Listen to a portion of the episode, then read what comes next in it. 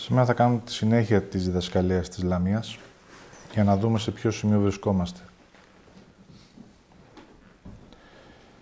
Θα ξεκινήσω με το εξής. Αν υποφέρετε,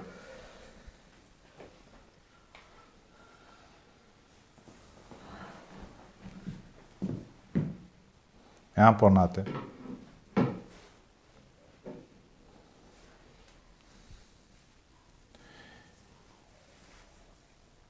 είναι γιατί δεν αφήνω.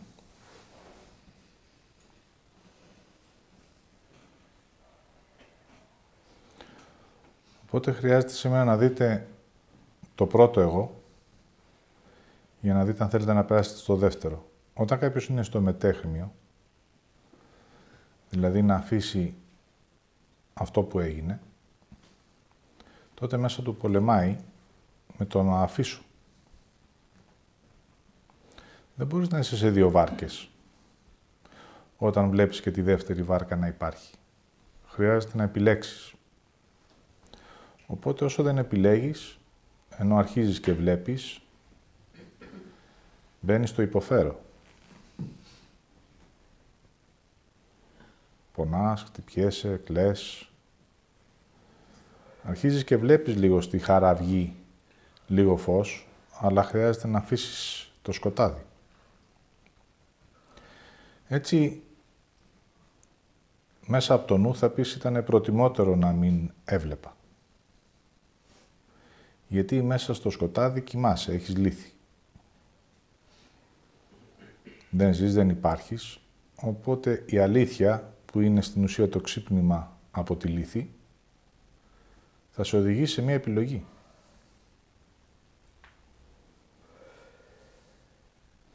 Η επιλογή πάντοτε έχει μέσα το αφήνω κάτι για να πάρω κάτι άλλο. Έχει δηλαδή ένα ύψιλον. Δεν μπορείς να περπατάς και τα δύο. Χρειάζεται κάτι να αφήσεις. Όσο δεν έχεις επιλογή, γιατί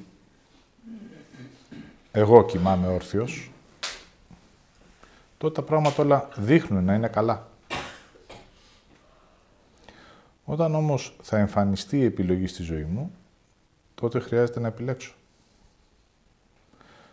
Ο νους πάντοτε αυτό το οποίο προσπαθεί να κάνει είναι να σε οδηγήσει σε ένα διέξοδο. Δηλαδή να πιστέψεις ότι δεν έχεις επιλογή. Εγκλωβίζεσαι μέσα στην πρώτη επιλογή που έχεις κάνει και τότε ο μόνος τρόπος για να ξεφύγεις από αυτό που ζεις είναι να αρρωστήσεις και να φύγεις ή να φύγεις μέσα από ένα τύχημα.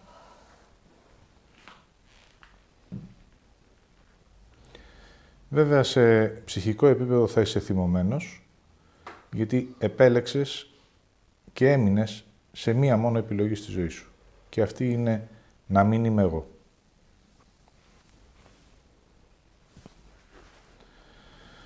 Έτσι, όταν ξεκινάμε όλη τη ζωή μας, έχω να επιλέξω ή να είμαι εγώ ή να είμαι εσύ.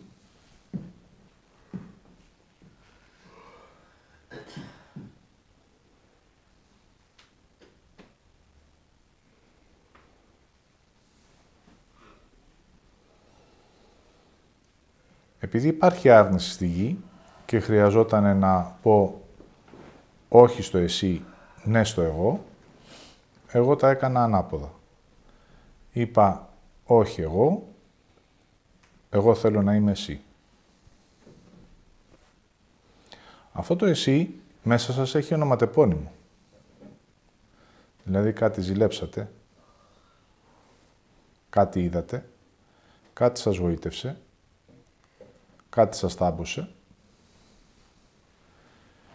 και κάνατε την επιλογή. Εγώ θέλω να είμαι σαν και σένα. Σαν αυτό που βλέπω. Θέλω να είμαι εσύ.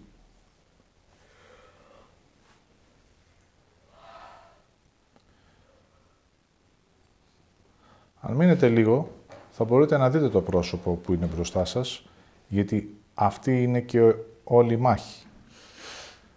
Για σας το γνωρίζετε. Εγώ μπορώ και βλέπω το δικό μου. Βλέπω τον κρυφό μου ερωτά, την ζήλια μου,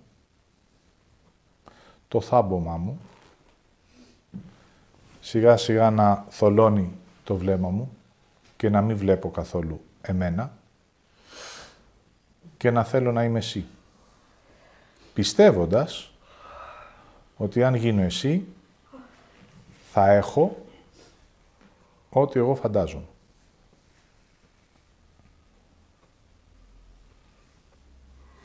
Οπότε εκεί συμβαίνει μια δεύτερη άρνηση. Πρώτα αρνούμε το εγώ και μετά αρνούμε και αυτά που έχω αν είμαι εγώ. Οπότε εκτός από το να ζηλέψω και να θελήσω να είμαι εσύ, θέλω να έχεις, να έχω και αυτά που έχεις. Ή αυτά που μου δείχνεις ότι έχεις. Έτσι δεν θέλω μόνο να αλλάξω θέση, θέλω και τα υπάρχοντά σου.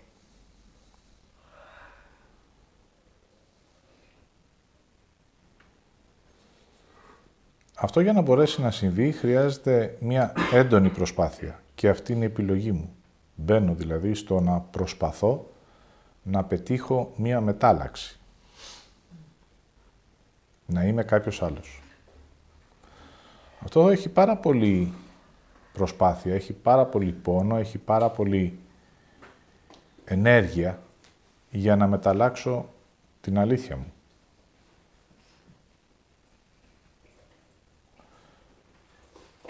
Όσο δεν τα καταφέρνω, τόσο περισσότερο προσπαθώ και τόσο περισσότερο βέβαια δεν ζω.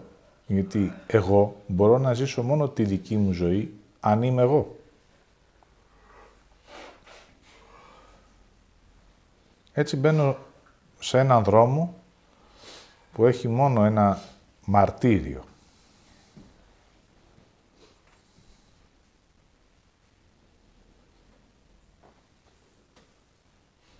Κουβαλάω έναν σταυρό απάνω μου και προσπαθώ να πετύχω ένα φως το οποίο δεν υπάρχει. Γι' αυτό και μετά θα μείνω σε αυτό το δρόμο έχοντας και προσδοκία. Κάποια στιγμή θα είμαι εσύ και θα έχω ό,τι έχεις.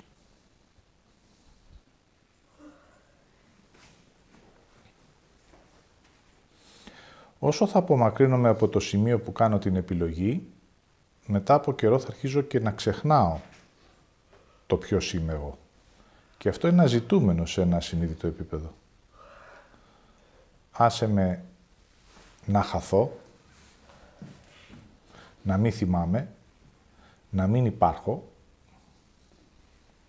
και έτσι σιγά σιγά ξεχνάω, γιατί δηλαδή περνάω στο ασυνείδητό μου, αυτό είναι το ασυνείδητο, βάζω μέσα μου την άρνηση και έτσι το ασυνείδητό μου γεμίζει από αρνήσεις. Εκεί μέσα βρίσκεται το πραγματικό εγώ μου και ό,τι είναι για εμένα. Έτσι στο ασυνείδητό μου υπάρχω εγώ ως εγώ. Και αυτό που βλέπετε είναι το εσύ που εγώ ζήλεψα. Που εγώ πόθησα.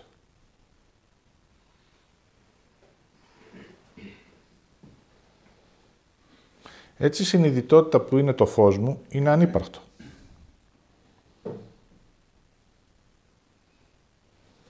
Εγώ είμαι στο σκοτάδι και αυτό που βλέπετε είναι τα λαμπάκια του νου, δηλαδή μία μικρή ακτινοβολία.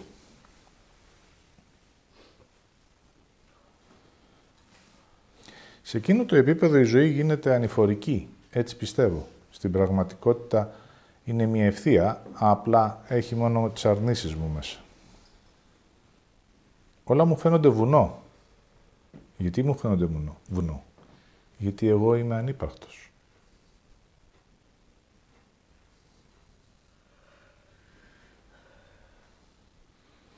Αυτό είναι μια διαστρέβλωση του νου. Αντί να δω, σε ένα βαθύτερο επίπεδο, τι έχω ποθήσει και τι έχω ζηλέψει.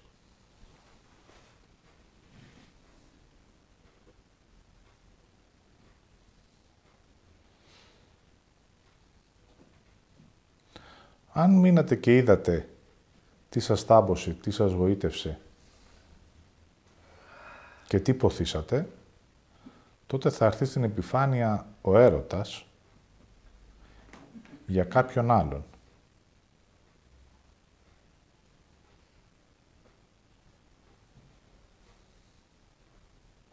Εάν αυτός είναι άντρας, τότε σε εκείνο το σημείο αν εγώ είμαι αγόρι, δεν θα ολοκληρώσω ποτέ τον άντρα μέσα μου. Ενώ αν είμαι γυναίκα και ποθήσω μια γυναίκα, δεν θα ολοκληρώσω ποτέ τη γυναίκα μέσα μου.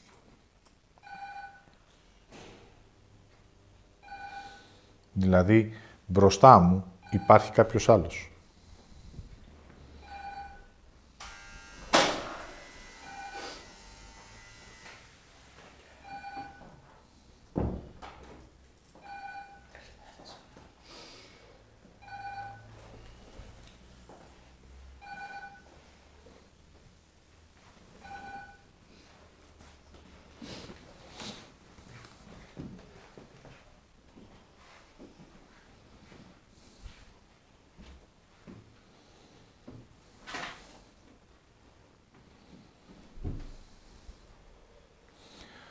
Ό,τι βλέπω, το κάνω αντιγραφή. Δεν μπορεί να συμβεί μέσα από το βαθύτερο πυρήνα μου, οπότε αντιγράφω. Έτσι συμβαίνει ένα ψέμα. Έτσι, ζώντας σαν να είμαι εσύ, εγώ το μόνο που κάνω είναι να μιμούμε. Έτσι συμβαίνει στη ζωή μου το ψέμα και η φαντασίωση. Μιμούμε ότι είμαι κάποιος άλλος. Αρχίζω και παίρνω τις κινήσεις του, τις εκφράσεις του. Αρχίζω και τιμάω τις επιλογές του. Στην ουσία παίρνω ακόμα και το δικό του ασυνείδητο. Και έτσι ξεκινάει η μετάλλαξή μου. Δεν πηγάζει τίποτα μέσα από την κοιλιά μου, δηλαδή εγώ είμαι ανύπαρκτος. Όλα έρχονται μέσα από το νου μου και τη σκέψη. Θα ντυθώ σαν εσένα, θα μιλάω σαν εσένα, θα πράττω σαν να είμαι εσύ και έτσι αυτό είναι το κατασκευασμό μου. Με αυτό ζω, δημιουργώ μια σχέση. Είναι σαν να έχω δίπλα μου ένα φάντασμα το οποίο εγώ χρειάζεται να το συντηρώ.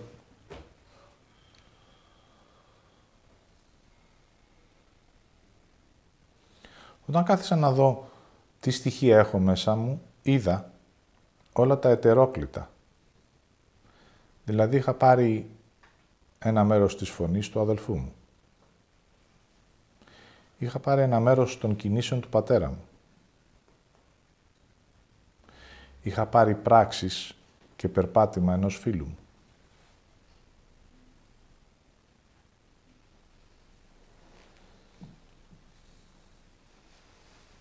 Πάντοτε εγώ αυτό το οποίο μιμούμουν ήταν ένα είδος αρσενικής ενέργειας. Δηλαδή έπαιρνα ετερόκλητα πράγματα από έναν άντρα. Ή έπαιρνα πράγματα ετερόκλητα από μια γυναίκα με αρσενική ενέργεια.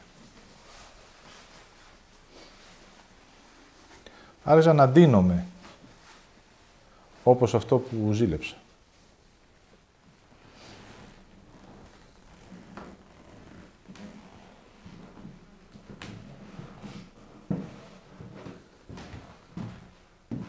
Άρχισα να μιλάω και να χρησιμοποιώ εκφράσεις που δεν είναι δικές μου. Άρχισα να κάνω και πράξεις που δεν ερχόντουσαν μέσα από την ουσία μου.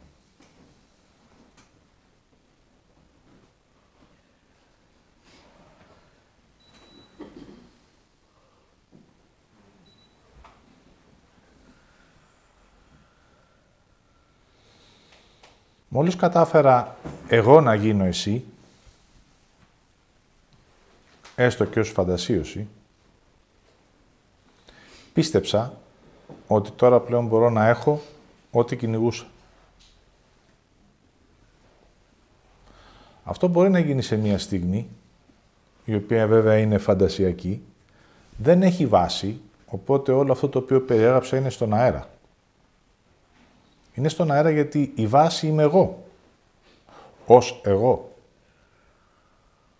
Οπότε ό,τι έχτισα είναι στον αέρα. Σε ένα βαθύτερο επίπεδο, επειδή εγώ είμαι εσύ, τότε εγώ εκείνη τη στιγμή νιώθω μόνο έναν φόβο, γιατί δεν έχει βάση. Ο λόγος που νιώθω φόβο και γίνομαι φοβικός είναι γιατί αν λίγο κοιμηθώ, αν λίγο αφεθώ είναι η πραγματική λέξη, όλο αυτό θα γκρεμιστεί. Δηλαδή γνωρίζω μέσα μου ότι είναι στον αέρα.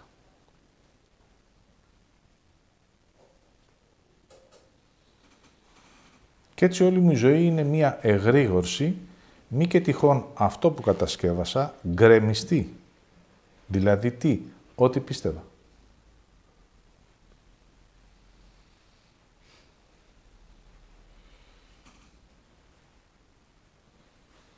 Από εκεί πηγάζει το είμαι φοβικός. Γιατί αν λίγο ξεχαστώ, θα φτάσω στο τίποτα από εμένα.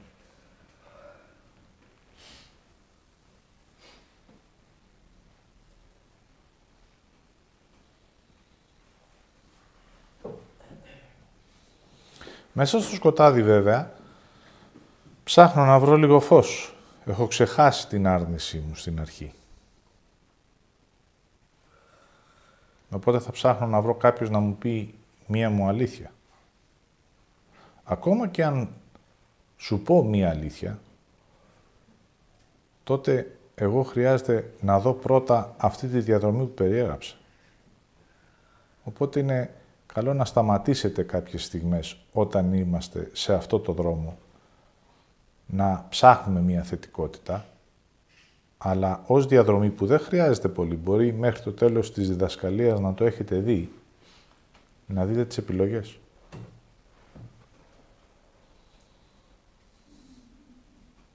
Οπότε σαν μικρό παιδί ψάχνω από πού θα πιαστώ για να αντιγράψω. Σε όλη μου τη ζωή συμβαίνει αυτό. Ακόμα και όταν ξεκίνησα τις διδασκαλίες και μετά από πολύ καιρό κοίταγα και άλλους δασκάλους. Μα γιατί το έκανα αυτό; Για να πιαστώ από κάπου.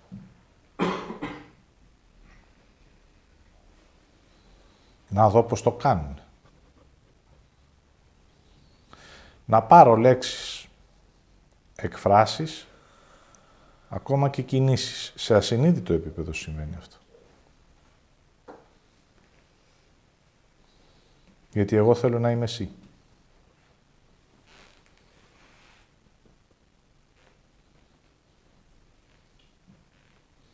Έτσι με αυτόν τον τρόπο κατασκευάζω μέσα μου ένα πρότυπο. Και το πρότυπο είναι, το πρότυπο είναι πώς πρέπει να είμαι.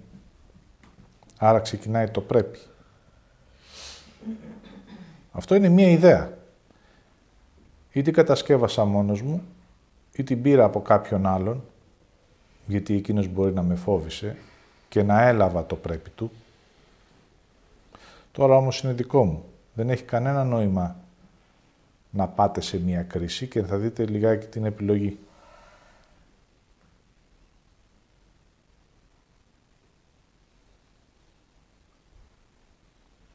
Έτσι παίρνω να πρέπει, κατασκευάζω να πιστεύω, πιστεύω ότι είμαι αυτό και αυτή είναι η ζωή μου.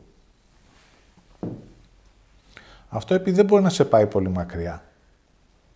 Πόσο μακριά μπορείς να πας όταν κουβαλάς το πρέπει και την υποχρέωση; Ένα βάρος απάνω σου. Πόσο μακριά μπορείς να πας; Αν έχεις δύναμη και τη χρησιμοποιείς για να σηκώνεις το σταυρό, μπορεί να φτάσεις μέχρι το τέλος του Γολγοθά.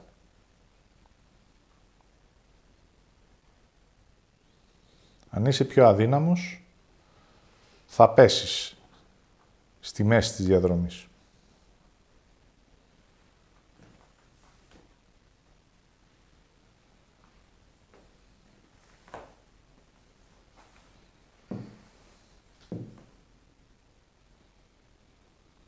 Οπότε δεν μπορώ να πάω πολύ μακριά μέσα στη ζωή.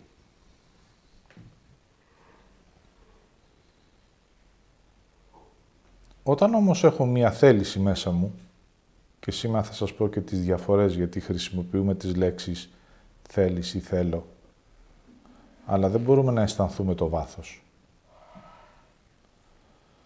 Αν έχω θέληση λοιπόν, δηλαδή μία σπίθα, τόσο είναι η θέληση, ένα τσαφ. Δεν είναι τίποτα άλλο.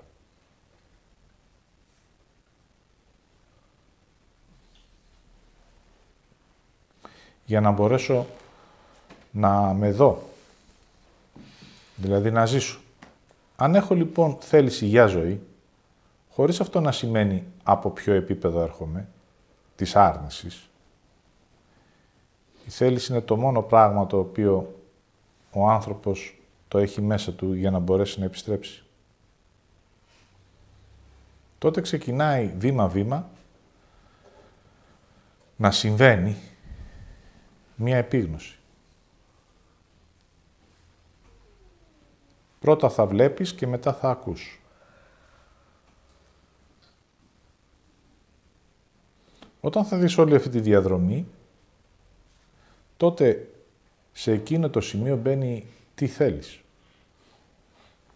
Το θέλω έχει να κάνει σχέση με την πράξη και μόνο. Όσες φορές λέτε θα ήθελα, δεν έχει καμία δύναμη. Γιατί είναι μέλλοντας. Όταν κάποιος πει θέλω, τότε την επόμενη στιγμή αρχίζει και συμβαίνει η πράξη. Άρα όταν δω τη διαδρομή και πω θέλω να με δω, τότε ποια είναι η πράξη;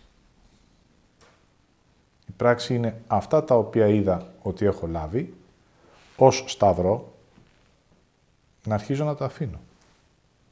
Και εδώ ξεκινάει η διαπραγμάτευση.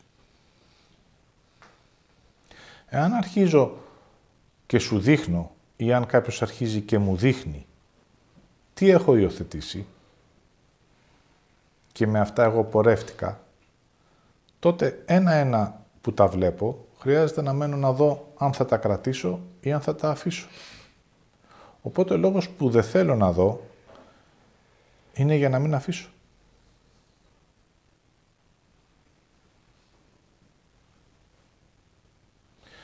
Το να πιστεύω κάτι και να είμαι κάποιος άλλος μέχρι και τα 55 μου με βοηθούσε να επιβιώνω.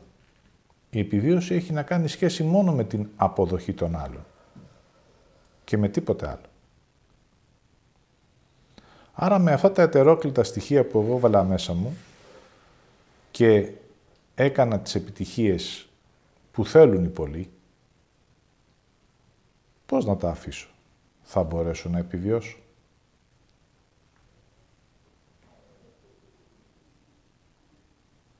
Πώς θα ζήσω δηλαδή με το να είμαι εγώ;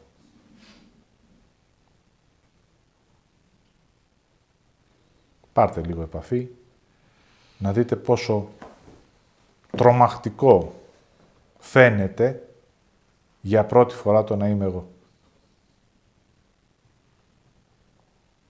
Άρα ο άνθρωπος το φοβάται το εγώ. Αυτό που πραγματικά είναι. Αν μπείτε μέσα σας και ακουμπήσετε λίγο το εγώ, θα έχετε μόνο ένα τρέμουλο, το οποίο σας οδηγεί να δείτε το φόβο σας. Αν δεν θες να δεις το φόβο σου, το να είσαι εσύ, θα υιοθετήσεις κάτι.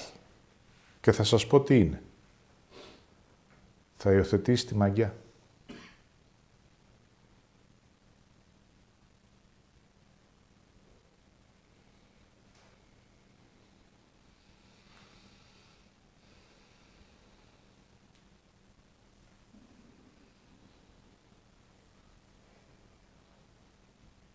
Η μαγεία είναι αόρατη.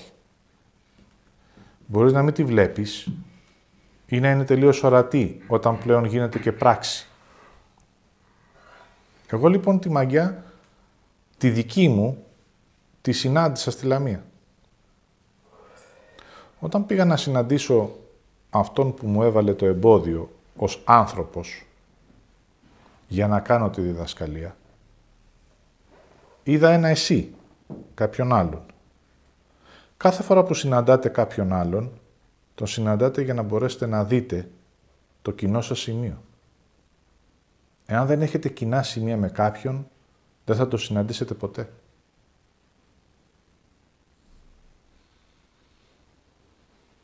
Μόνο τα κοινά έρχονται σε επαφή. Και έτσι βλέπω αυτόν τον άνθρωπο και βλέπω τον τρόπο που περπατάει και κινείται. Αν ήμουν θυμωμένος δεν θα μπορούσα να δω, όμως επειδή εγώ θέλω να είμαι εγώ, κάθισα και είδα. Και τι είδα; Τον Άρη με στολή. Λέω, η μαγιά μου είναι αυτή. Και η υπεροψία μου. Και η έπαρσή μου.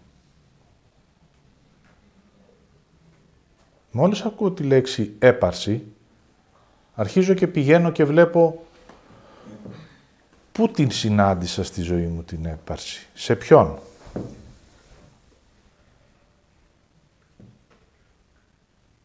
Σε έναν από τους δύο μου γονείς. Αυτός που ήταν λογικός ήταν αυτό που λέμε ταπεινός. Αυτός ο οποίος έδειχνε μάγκας και υπερόπτης είχε μία έπαρση ότι εγώ είμαι και κανένας άλλος. Μου άρεσε αυτό. Λέω το θέλω. Όταν ήμουν μικρός. Τη δανείστηκα και από τότε έχω την έπαρση που ήταν και σε ψυχικό μου επίπεδο βέβαια, γι' αυτό τη συνάντησα σε έναν μου γονιό. Δεν θα τη συναντούσα ποτέ, εάν δεν την είχα. Και λέω, εγώ είμαι και κανένας άλλος. Το εγώ είμαι και κανένας άλλος έχει μέσα συναισθήματα. Αν είχε αλήθεια, θα έλεγα, εγώ είμαι η μοναδικότητά μου αλλά το και κανένας άλλος έχει το μηδενισμό των υπολείπων. Εγώ είμαι δηλαδή το όλο και εσείς είστε το τίποτα. Αυτή είναι η έπαρση. Τι να μου πεις για τη ζωή σου.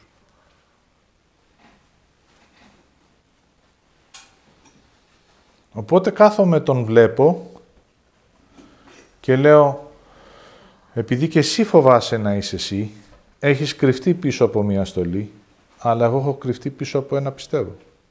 Πίσω από ένα ψέμα. Δεν παίζει ρόλο αν φοράς τη στολή για να κρύβεσαι. Εγώ φοράω κάτι αόρατο.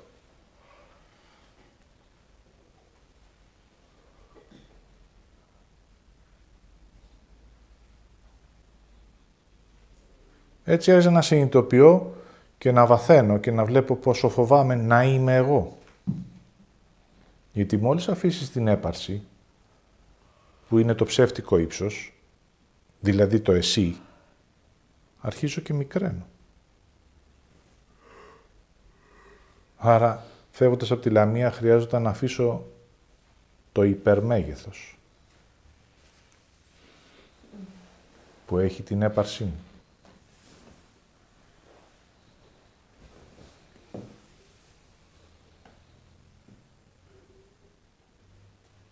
Ακόμα και αυτός που δείχνει να είναι ταπεινός, δείχνει, δεν είναι. Δηλαδή δεν έχει φτάσει σε αυτό το σημείο να αναγνωρίσει το εγώ του και είναι ο ψεύτικος ταπεινός, δηλαδή το ψεύτικο καλό παιδί και αυτός έχει μέσα του μία συνειδητή έπαρση. Γιατί είναι μόνο αυτός που μπορεί να κάνει τόσα πολλά και να είναι τόσο χρήσιμος και να είναι τόσο ευχάριστος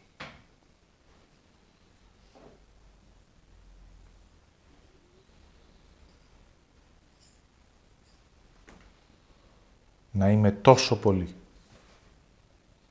Δεν παίζει ρόλο εάν εγώ σε απαξιώνω ή αν εσύ μικραίνεις μόνος σου τον εαυτό σου για να πάρεις αξία. Και τα δύο έχουν την έπαρση μέσα.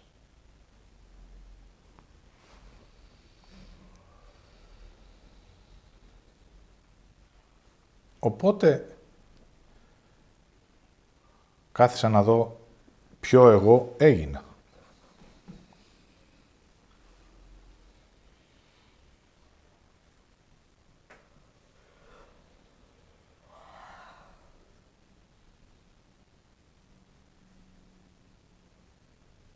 Έτσι είμαστε στο σημείο που η ανθρωπότητα χρειάζεται να επιλέξει ή το εσύ ή το εγώ. Ο καθένας για τον εαυτό του. Ο άλλος που έγινα είναι κάποιος άλλος. Η βάση του άλλου είναι στην πραγματικότητα αυτό που έζησε η ανθρωπότητα, το σκοτάδι. Εάν εγώ δεν είμαι εγώ, μπαίνω σε ένα σκοτάδι και γίνομαι εσύ.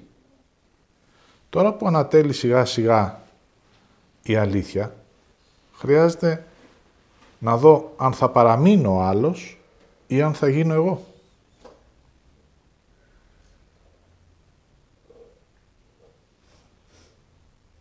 Και έτσι αυτό το οποίο φοβόμουν έγινε.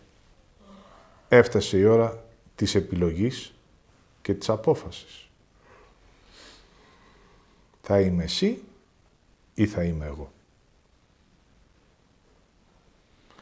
Αν επιλέξω να είμαι εγώ, τότε το επόμενο βήμα είναι και οι αποφάσεις. Όταν ήμουν εσύ, αποφάσιζε ο άλλος. Δηλαδή έκανα ό,τι θα ήθελε ο πατέρας μου. Δεν έκανα ό,τι ήθελα εγώ. Ή συμπεριφερόμουν σαν να είμαι η αδελφή μου. Δεν ήμουνα εγώ.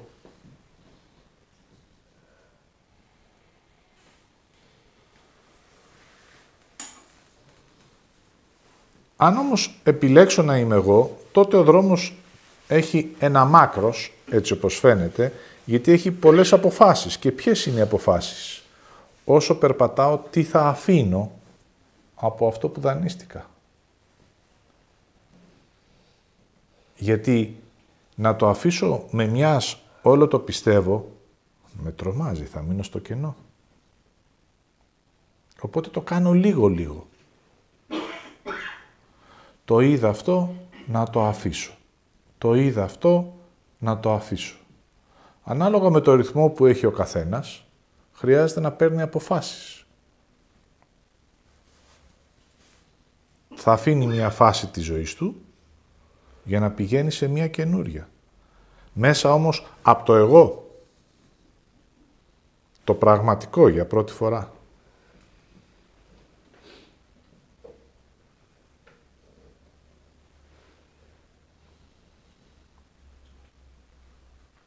Άρα αν θέλετε να δείτε για ποιο λόγο υποφέρουμε, καθίστε να δείτε για λίγο τι δεν αφήνετε, γιατί είναι ορατό πλέον. Τη βολή, την ψεύτικη νεότητα,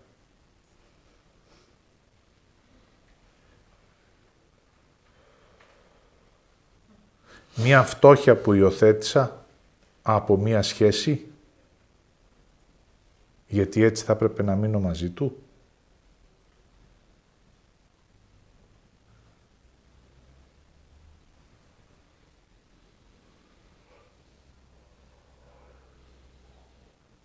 Συνήθειες και πράξεις που περάσανε μέσα στο ασυνείδητό μου, μια και εγώ δεν μπορούσα να κάνω τσιγάρο για να έχω ένα πάθος που είχε ο πατέρας μου, το αρνήθηκα. Όμως κατασκεύασα ένα άλλο που μπορεί να μου είναι συμβατό.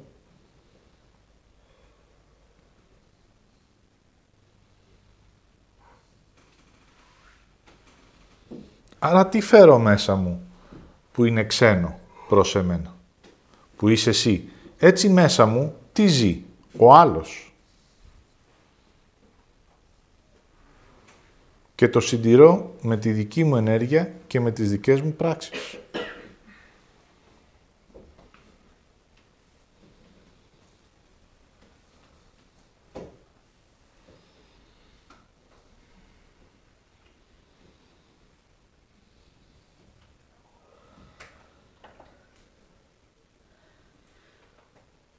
Αν γίνει σε επίγνωση στον άνθρωπο ότι φοβάμαι να είμαι εγώ, είναι ο δρόμος για να επιστρέψω. Το εγώ μου το φοβάμαι.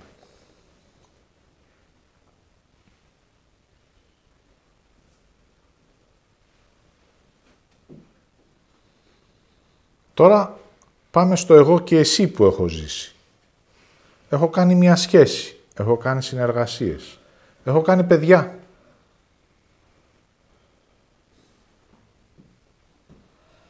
Έζησα ένα δίθεν εγώ, που είμαι εσύ, χωρίς να το έχω συνειδητοποιήσει, και τώρα κάνω και μία σχέση με εσένα, που είσαι το εσύ.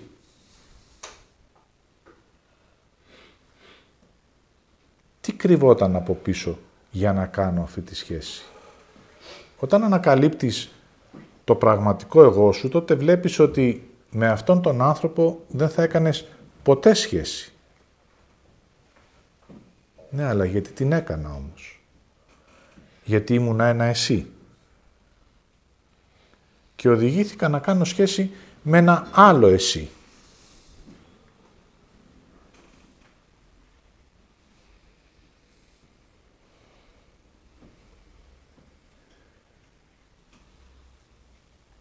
Τι κρύβεται από πίσω.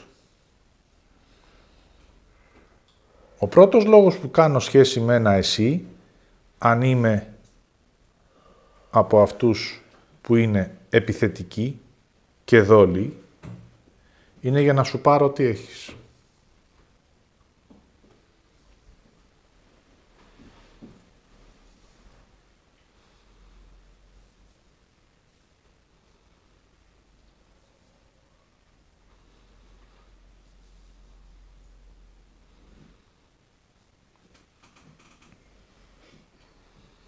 Αν είναι ψυχοπονιάριδες, είναι για να σου δώσω ό,τι έχω.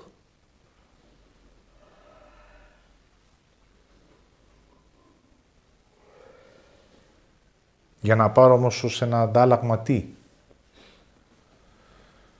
Να μην φοβάμαι. Να έχω για εμένα.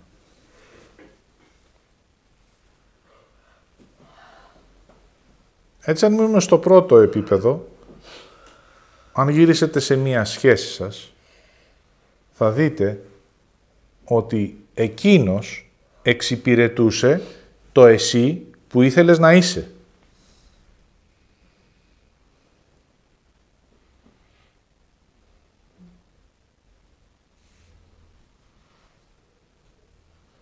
Ποια ήταν η ιδέα που είχες για εσένα; Τι πίστευες; Την ώρα που τον γνώρισες.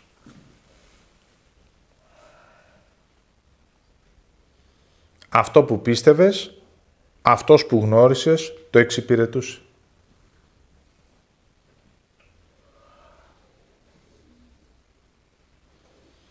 Άρα εσύ θα μου δώσεις ό,τι εγώ πιστεύω για να ενδυναμώσω το εσύ που είμαι. Αυτή είναι η εσωτερική συνδιαλλαγή.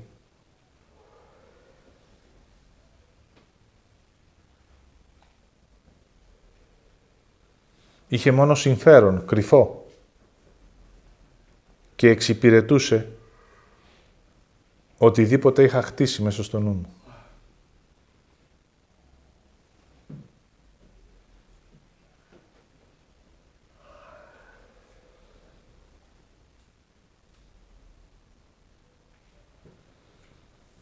Και έτσι εγώ και εσύ κάναμε μια σχέση, αλλά ούτε εγώ είμαι εγώ, ούτε εσύ είσαι εσύ.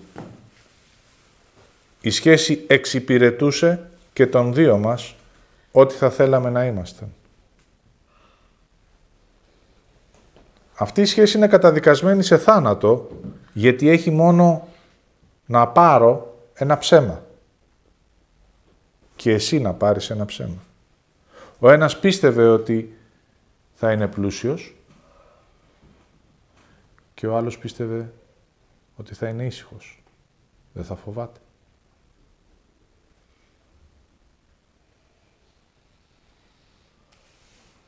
Ένα πιστεύω ήταν. Εγώ πίστευα ότι θα είμαι ο πρώτος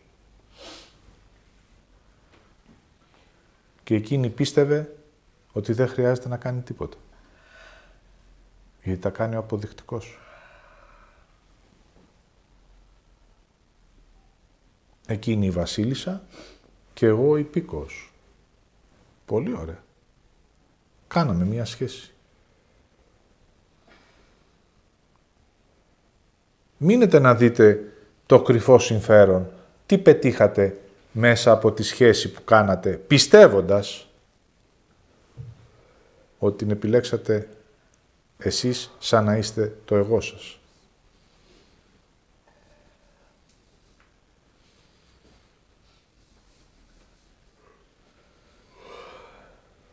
Άρα το εγώ και εσύ είχε μόνο τι θέλω να σου πάρω. Εγώ την ομορφιά σου και εσύ τον πλούτο μου.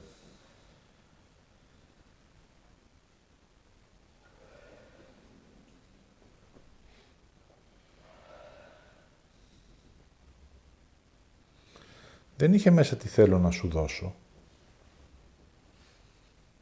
Γιατί όταν είμαι εγώ, έχω. Αλλά έχω μέσα από εμένα. Όταν αυτό που έχω είναι μέσα από εμένα και είμαι εγώ, τότε αν θέλω στο δίνω, αλλά επειδή έρχεται μέσα από τον πυρήνα μου, αυτό είναι πάντοτε άπλετο. Οπότε δεν μπορείς να με κλέψεις. Γιατί σου δίνω μέσα από το θέλω μου. Αν όμως γίνει όπως το περιέγραψα, θα με κλέψεις γιατί έχει μέσα την εξαγορά. Σου πληρώνω δηλαδή με τον πλούτο μου την ησυχία μου.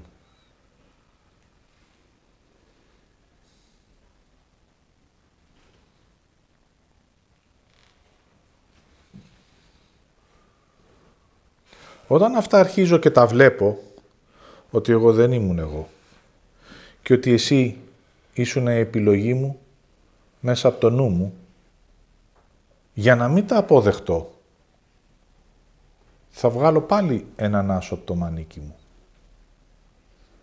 Θα πάρω αυτά που ξέρω από το σκοτάδι. Θα με κρίνω για να μην αποδεχτώ θα μπω σε ενοχή για να μην δω την αλήθεια.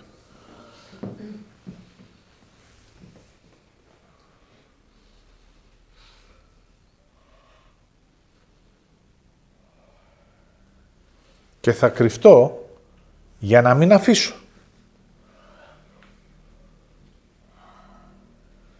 Ό,τι πίστευα.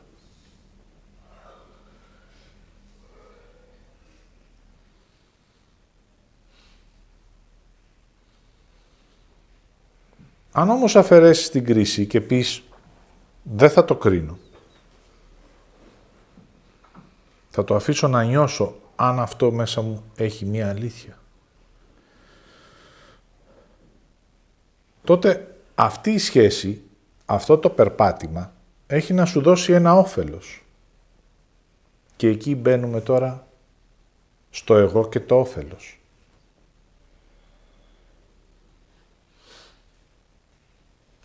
αφού δεν ήθελα εγώ να είμαι εγώ, τότε δεν έχω και όφελος από τη ζωή. Δεν έχω όφελος από τη ζωή. Έχω μόνο χάσιμο. Εάν εγώ γίνω εσύ, τότε έχω απώλεια. Η απώλεια ήδη προϋπάρχει. Απλά εκδραματίζεται. Έγινε στην επιλογή. Άρα η ζωή με όφελος είναι όταν εγώ υπάρχω ως εγώ. Έτσι έρχομαι από μια απώλεια.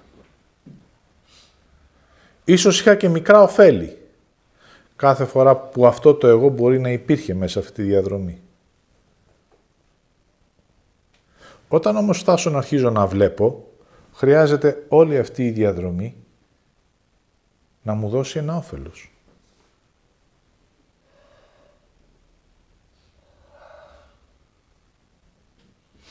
Αυτό είναι το όφελος που περιγράφω. Ότι εγώ δεν ήμουν εγώ. Αυτό είναι το όφελός μου.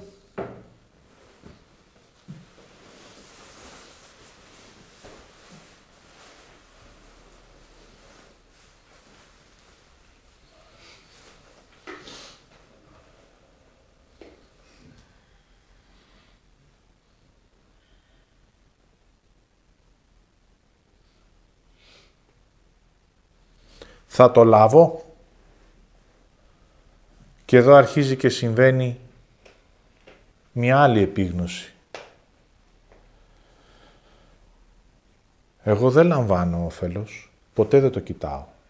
Κλείνω τα μάτια. Δηλαδή είμαι κλειστός, δεν λαμβάνω.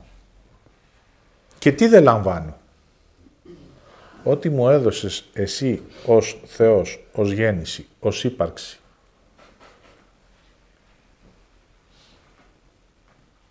Άρα δεν θα λάβω ό,τι είναι για μένα. Αυτή είναι η άρνηση μου. Άρα δεν θα λάβω και το όφελός μου. Γιατί αν ζω σαν να είμαι εγώ, θα έχω όφελος. Βέβαια αυτό ή θα το συγκρίνω ή θα το υποτιμήσω, γιατί θα το συγκρίνω με τον άλλον. Αυτός έχει πιο μεγάλο όφελος. Έτσι ποτέ ο άνθρωπος δεν κοιτάει τι λαμβάνει. Κοιτάει τι λαμβάνουν οι άλλοι. Ποτέ δεν κοιτάει τι έχει. Κοιτάει τι έχουν οι άλλοι. Οπότε μέσα από την υποτίμηση, εγώ αυτό δεν θα το λάβω, κλείνω, το λαμβάνω και χάνεται και το όφελος. Τώρα είμαι ένα κλειστό κουτί. Δεν περνάει τίποτα μέσα. Το τετράγωνο είναι ο νους μου. Το περίβλημα είναι το εσύ που επέλεξα. Τα, όλα τα ψεύτικα που φοράω και εκεί μέσα δεν μπορεί να περάσει φως. Άρα αν τα δω όλα αυτά, χρειάζεται να μείνω στο όφελος της άρνησης.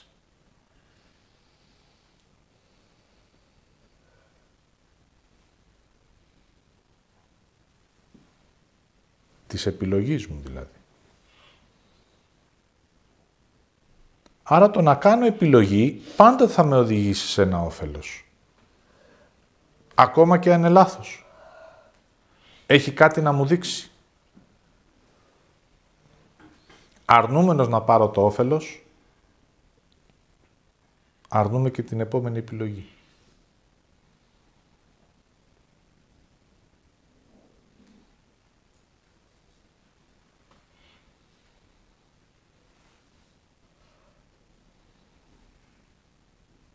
Άρα πηγαίνετε σε μια σχέση που φτιάξατε μέσα από το εγώ και εσύ, μέσα από όλα αυτά τα πιστεύω, να δείτε τι υπάρχει από κάτω. Σηκώστε δηλαδή την πέτρα να δείτε την αλήθεια που γράφει. Ο λόγος που σε επέλεξα είναι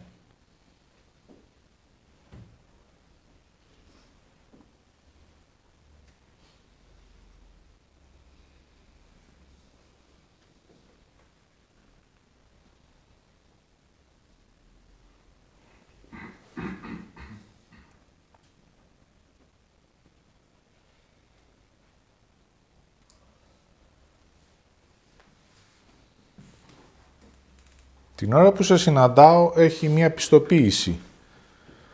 Ένας θα πει με εμένα δεν θα φοβάσαι. Να είσαι εσύ, μπορείς να κρυφτείς. Παίρνεις την πιστοποίηση και κάνεις σχέση. Ένας άλλος λέει με εμένα δεν χρειάζεται να κουράζεσαι. Θα τα κάνω όλα εγώ. Παίρνω την πιστοποίηση και κάνω σχέση. Με εμένα δεν χρειάζεται να ανησυχείς να έχεις ευθύνη. Μπορείς μόνο να διατάζεις. Παίρνω την πιστοποίηση και κάνω σχέση. Με εμένα θα νιώθεις άντρας.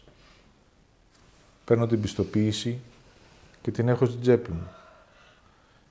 Αυτή η πιστοποίηση όμως επειδή είναι δανεική, έρχεται μέσα από το νου μου, ανά πάσα στιγμή επειδή εσύ μου την έδωσες και εγώ την πήρα, μπορείς να μου την αφαιρέσεις. Γιατί δεν είναι μέσα από τον πυρήνα μου. Οπότε μόλις μπούμε στη σχέση και μου πεις εμένα δεν είσαι πολύ άντρας, μου παίρνεις πίσω την πιστοποίηση. Και εγώ μένω στο κενό και τρομοκρατούμε. Και πρέπει να κάνω πολλά βήματα να μου την ξαναδώσεις. Να με πιστοποιήσεις πάλι. Μα ποιος μπορεί να πιστοποιήσει τι είμαι;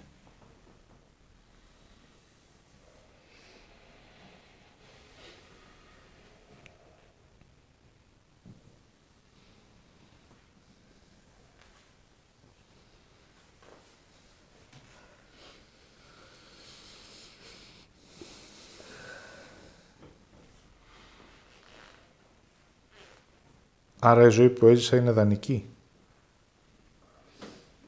Δεν είναι αυτή που μου δόθηκε. Με δανεικά ζω. Δείτε γιατί τα δανεικά απλωθήκανε στη ζωή. Δείτε γιατί πήραμε χρήματα και τα καταναλώσαμε. Είναι δανεικά. Δεν είναι δικά μου.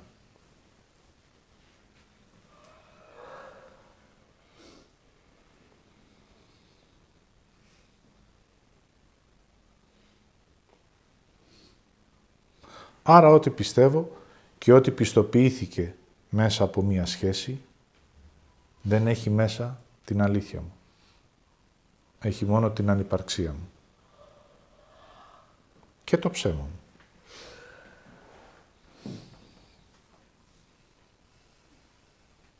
Έτσι όταν αρχίζω να μπαίνω στο εγώ και εγώ, γιατί είναι δύο λέξεις, είναι ένα εγώ ψεύτικο και ένα εγώ αληθινό.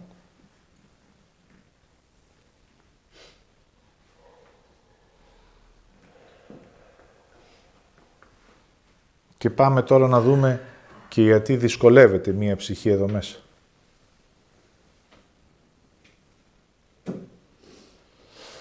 Όταν αρχίζεις να βλέπεις το εγώ, αρχίζεις και το βλέπεις το εδώ και τώρα. Δηλαδή αν είσαι 50 χρονών, το εγώ σου σήμερα είναι 50 χρονών. Δεν είναι 25. Το εγώ συμβαίνει μόνο στο εδώ και τώρα.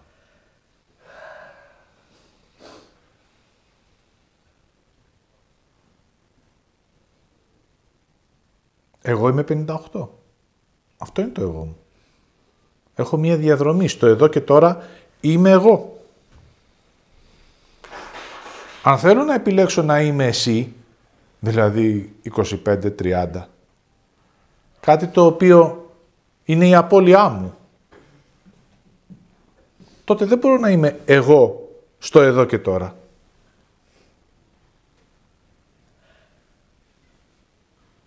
Άρα χρειάζεται να αφήσω την απώλεια.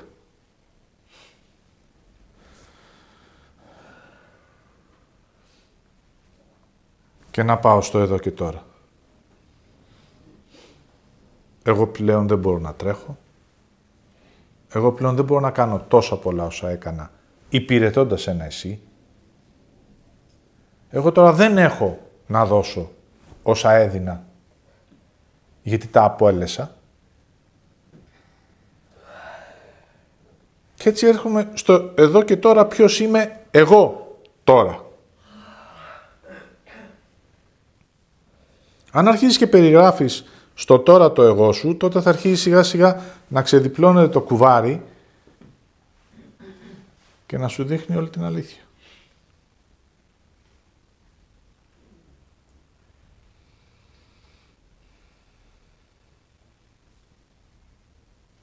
Έτσι η επιλογή συμβαίνει στο εδώ και τώρα. Θα ζήσω όπως είμαι εγώ.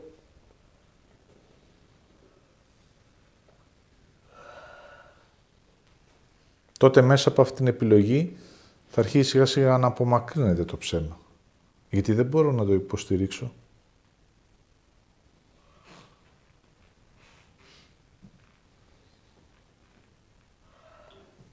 Έτσι είμαι μπροστά σε ένα εγώ που ήταν εσύ και ένα εγώ που συμβαίνει τώρα. Χρειάζεται να επιλέξεις.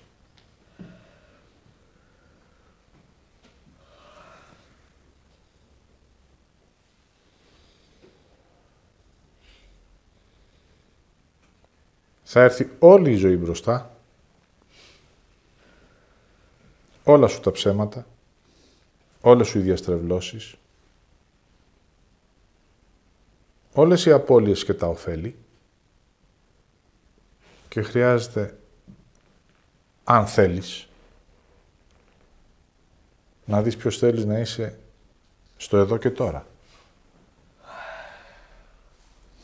Και εγώ και εσύ, η σχέση που είχα, τότε αρχίζει και συμβαίνει μία απόσταση. Γιατί, γιατί αυτό που μας ένωνε ήταν η συμφωνία. Εγώ να μην είμαι εγώ και εσύ να μην είσαι εσύ. Άρα τότε τι αρχίζει και συμβαίνει. Εγώ είμαι εγώ και εσύ είσαι εσύ.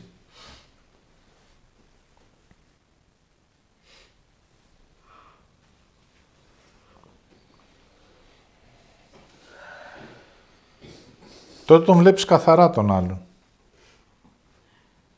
Τότε ξεκινάς, αν θέλεις να νιώσεις τι σημαίνει αγάπη, γιατί όλοι είναι φαντασιακοί, γιατί για να σε αγαπήσω χρειάζεται να σε δω όπως πραγματικά είσαι. Αποδεχόμενος αυτό που είσαι.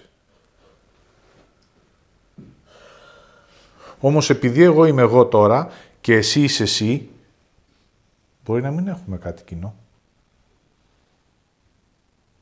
Στο εδώ και τώρα. Άρα σε αφήνω.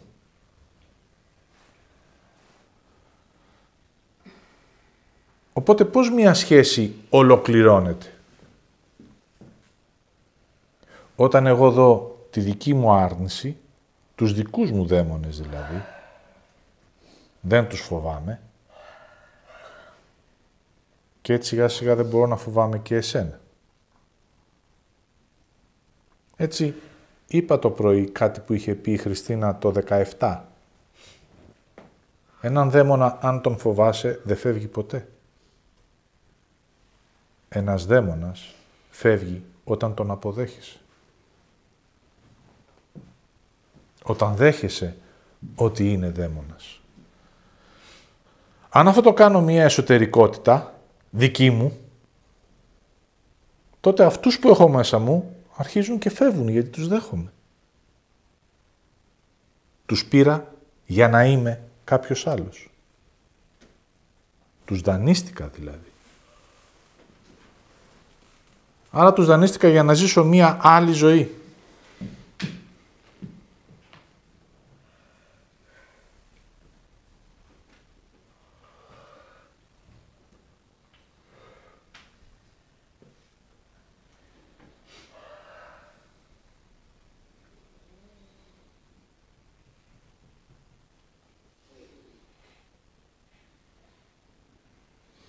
Αυτά σε ένα γήινο επίπεδο. Υπάρχει όμως και ένα ψυχικό. Από τη δημιουργία του ανθρώπου, ο άνθρωπος είπε «Εγώ δεν θέλω να είμαι εγώ». Δηλαδή ποιο, εγώ ο άνθρωπος.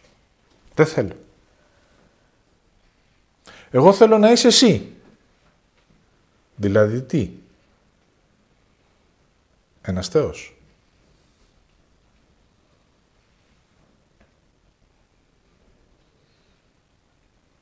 Και έτσι όλη η προσπάθεια του ανθρώπου ήταν να μην είναι άνθρωπος και να είναι Θεός. Αυτό δεν μπορεί να συμβεί.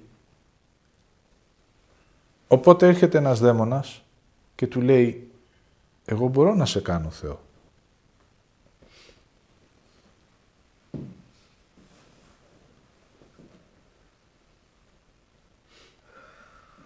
Και έτσι τον παίρνω μέσα μου και λέω «Ωραία, με εσένα θα είμαι ο Θεός, δηλαδή το εσύ.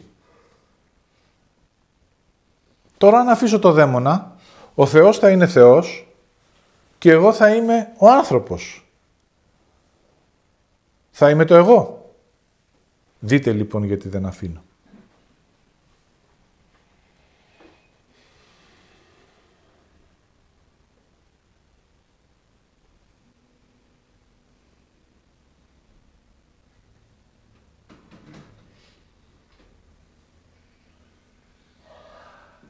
Και έτσι ο Θεός μέσα από μία φωνή ανθρώπινη, όταν εκφράζεται, λέει «Εγώ είμαι εγώ και εσύ είσαι εσύ». Εγώ είμαι η δημιουργία και εσύ είσαι το δημιούργημα.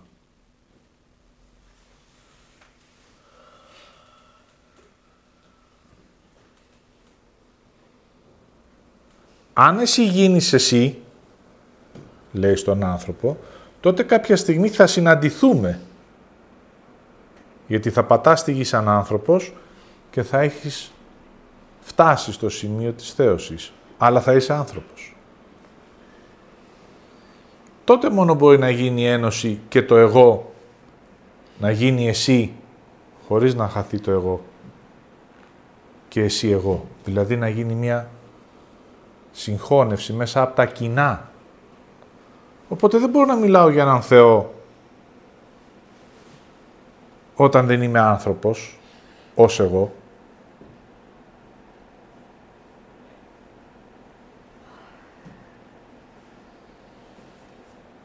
Άρα όλο αυτό έχει μέσα μία αποδοχή. Εσύ είσαι εσύ, ο έχων και εγώ είμαι εγώ που έχει, αλλά ό,τι του λείπει ζητάει από αυτόν που έχει.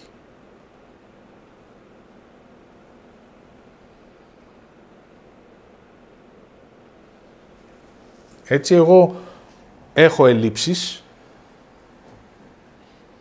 και αυτή είναι η σχέση μου. Χρειάζεται να ζητάω να λαμβάνω για να αναπτύσσομαι ως δέντρο και να φτάσω συμβολικά στη θέωση. Από εσένα θα παίρνω. Όμως εγώ μέσα από το πιστεύω μου, τι πιστεύω; Ότι είμαι το απόλυτο. Είμαι το ένα. Α, δεν χρειάζεται να ζητήσω. Γιατί εγώ είμαι εσύ.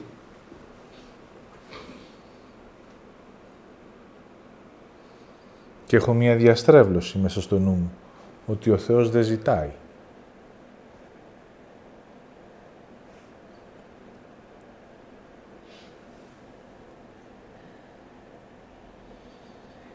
Άρα τι θέλω να είμαι, Θεός ή άνθρωπος;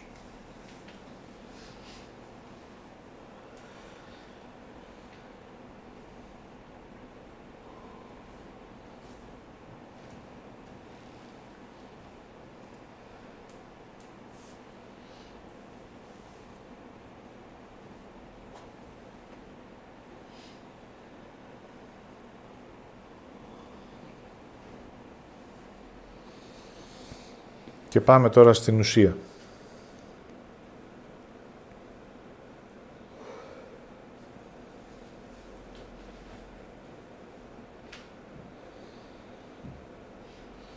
Για να μπορέσω να γίνω το εγώ μου, χρειάζεται να χωρίσω και να αποχωριστώ.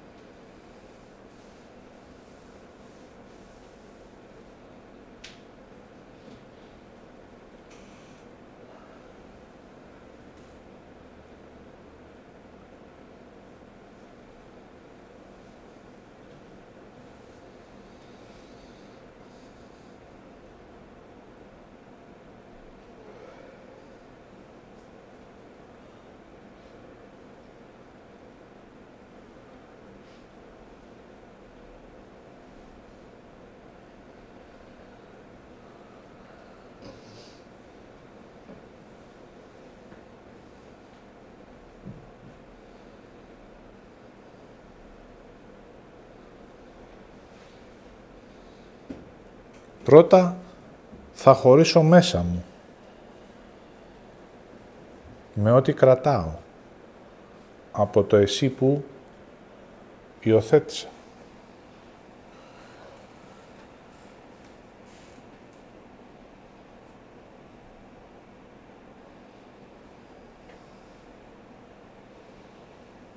Και μετά παίρνοντας απόσταση, αποχωρίζομαι από όλη αυτή την ενέργεια που φιλοξενούσα.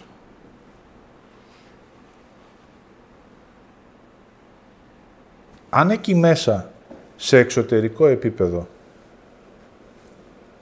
υπάρχουν σχέσεις που στηρίχθηκαν σε αυτό που εγώ υπέγραψα, σε εσωτερικό επίπεδο, όχι με τον άλλον, με το δικό μου πιστεύω.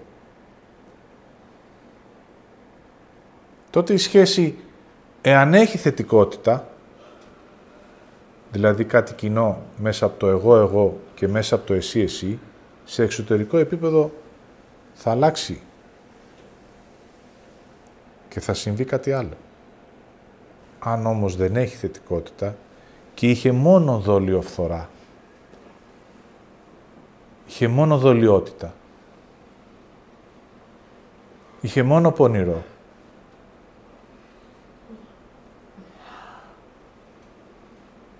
τότε και σε εξωτερικό επίπεδο θα χωρίσουμε και θα αποχωριστούμε.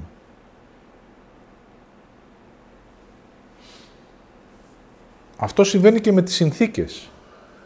Όχι μόνο με τους ανθρώπους.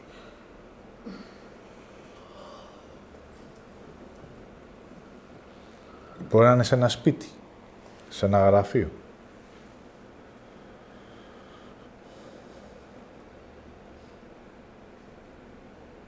Άρα το αποχωρίζομαι είναι κάτι που ο άνθρωπος ποτέ δεν το βάζει σε εφαρμογή ενώ έχει δοθεί από τον Θεό. Η ενέργεια του αποχωρισμού υπάρχει μέσα μας. Γιατί αυτό δηλώνει την εξέλιξη.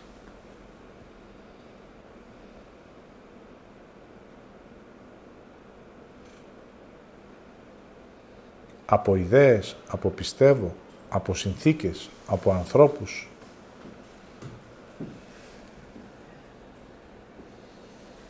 Άρα, αν έχω γίνει ένα εσύ, χρειάζεται να χωρίσω από το εσύ, να αποχωριστώ από αυτό και θα μείνει καθαρό το εγώ.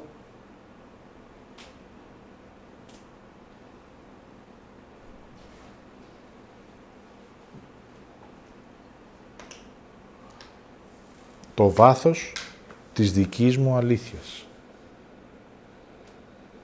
Είτε λέγονται πεπραγμένα, είτε λέγεται αυτά που είναι άγνωστα και δεν έχω ζήσει.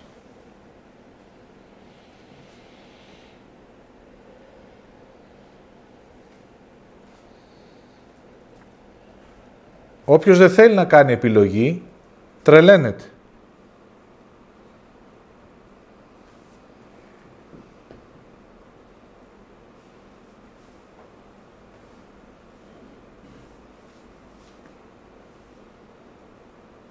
Και δεν βλέπει ότι η τρέλα έρχεται από τη μία επιλογή. Θέλω και εσένα και εσένα.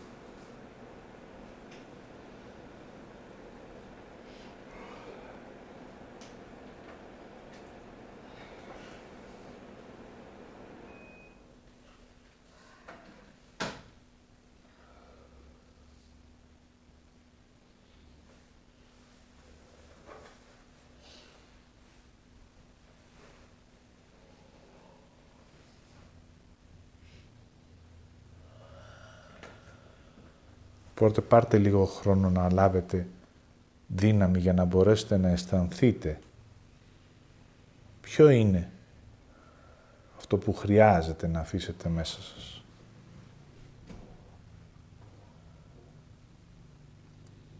Ένα εσωτερικό σας κομμάτι που το έχετε υιοθετήσει είτε γιατί φοβηθήκατε, είτε γιατί ζηλέψατε, είτε γιατί φθονήσατε.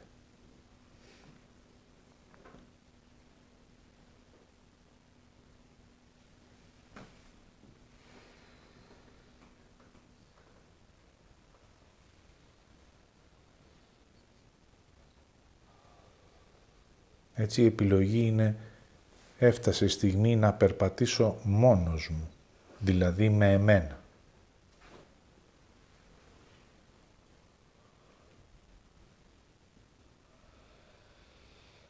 Αν χρησιμοποιείς εμένα ως δεκανίκη, δεν έχεις κάνει επιλογή.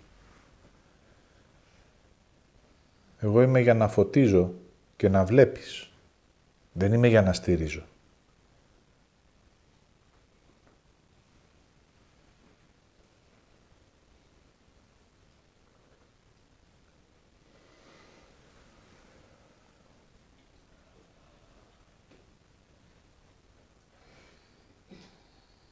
Έτσι τη στήριξη την έχω για εμένα.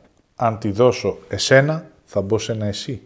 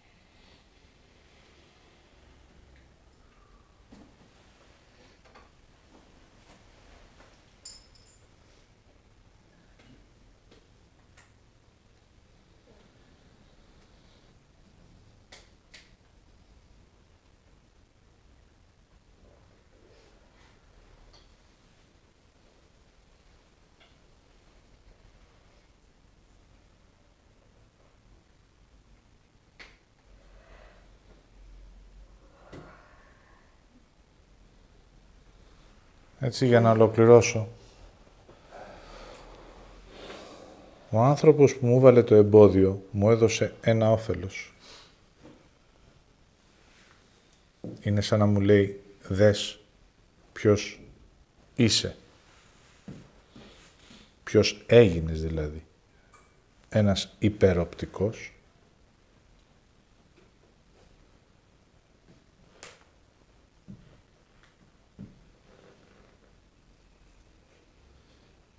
με την έπαρση του μόνο εσύ και κανένας άλλος και δεν θα αφήσω κανέναν άλλον να μπει στα χωράφια μου.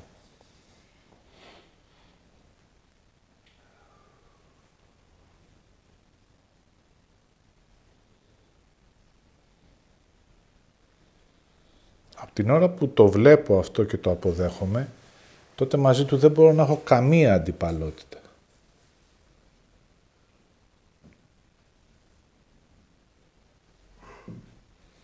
Γιατί ο λόγος που συναντηθήκαμε ολοκληρώθηκε. Άρα εγώ το δρόμο μου και εσύ το δικό σου.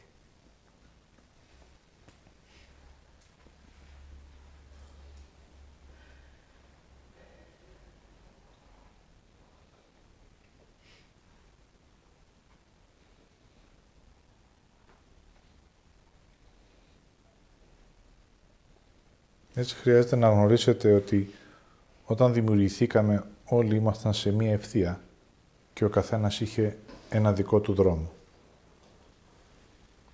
Αν κοιτάξω το δρόμο σου και τον ζηλέψω, θα σε βάλω μπροστά, να σε βλέπω, να γίνω εγώ εσύ, μήπως και έχω το δρόμο σου.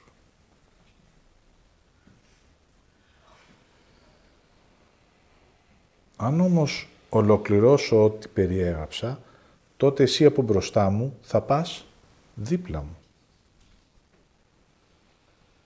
Έχεις το δικό σου δρόμο. Εάν αυτό το κάνω με όλους τους ανθρώπους, τότε θα φτάσω σε ένα σημείο όπου μπροστά μου βάζω ποιον; Το Θεό. Γιατί ζηλεύω το δρόμο Του. Εάν και αυτό το αναγνωρίσω, παίρνω και το Θεό από εκεί που εγώ τον έβαλα και τον βάζω δίπλα μου. Εκ δεξιών του Πατρός.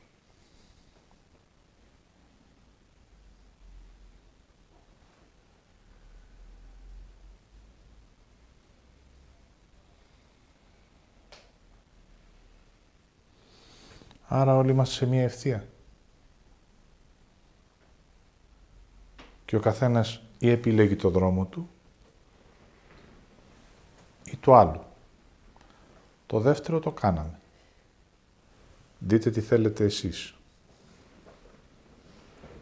Στο από εδώ και τώρα.